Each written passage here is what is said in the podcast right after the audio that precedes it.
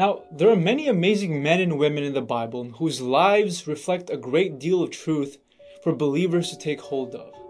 But with such an abundance of great lives to study, like David, like Jeremiah, it is natural for many others to be overlooked or completely ignored. For example, countless sermons have been preached about Paul's example, but what about his lesser known co laborers like Epaphroditus? Epaphroditus, who? Exactly. Many Christians don't know about this faithful man of the Bible. He is only mentioned by name thrice in the entire Bible, all in the book of Philippians. Now, many of you know that while Paul was penning this letter to the church in Philippi, he himself was under house arrest in Rome. The church of Philippi heard about the imprisonment of Paul, and so they sent one of their men to deliver a care package of sorts to Paul. That man was Epaphroditus. Not only did he deliver Philippi's care package to Paul, but he was also the one that delivered Paul's letter back to the church of Philippi. You may be wondering, what's so special about that? What's so special about some delivery boy? Well, to answer that question, let us read what the Apostle Paul said about Epaphroditus. In Philippians 2, verse 30, Paul says about Epaphroditus, because for the work of Christ he was nigh unto death, not regarding his life, to supply your lack of service toward me. What many fail to understand is that there was a great distance between Rome and Philippi. The distance between the two is approximately 800 miles.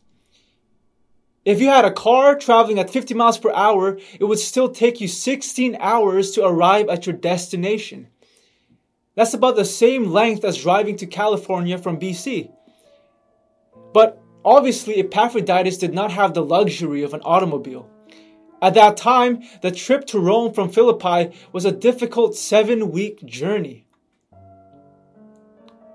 This man risked his life and made such a daunting trip so that he can be a blessing to his fellow church members in Philippi. Maybe he was the only one who volunteered to make the trip because no one wanted to use seven of their weeks to do such a small trip. But Epaphroditus was willing. And he also made that daunting trip to be a blessing to the Apostle Paul. As Paul said about him, he had no regard for his own life, but he kept the work of Christ his number one priority. The man was utterly selfless. I urge you this morning to follow Epaphroditus' example. He was willing to go the extra mile, the extra miles, even putting his own life on the line, so that he can be a blessing to others and so that the work of Christ may be accomplished. Too many only care for their own personal needs and never the needs of other men and women. But Christ, our greatest example, always went out of his way to be a blessing to others. And this man named Epaphroditus, a minor character of the Bible, followed the example of Christ well. Today, go out of your way to be a blessing to another person. Show God's love to another person who may be needing it.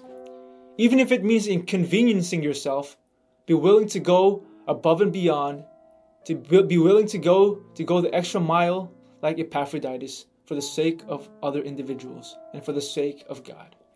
Let's pray. Heavenly Father, I thank you, Lord, for your your scriptures and for all the wonderful characters in written about in scripture. And I thank you, Lord, for the testimony of Epaphroditus, a relatively minor character in the grand scheme of things, but he was a faithful man. He was willing to make such a daunting trip, risking his life just so that he could be a blessing to Paul and to the church of Philippi. And I pray, Lord, that you would help us and help those listening to be a blessing to those around them. I pray, Lord, that you will help us to live selfless lives rather than selfish lives. I pray, Lord, that we would prioritize you and prioritize others before ourselves. And I pray, Lord, that you would help this truth resonate in their minds as they live their life today. In Jesus' name I pray. Amen. All right, see you guys next week. We upload a new podcast every weekday at 6 a.m. For more info, check the link in the description below.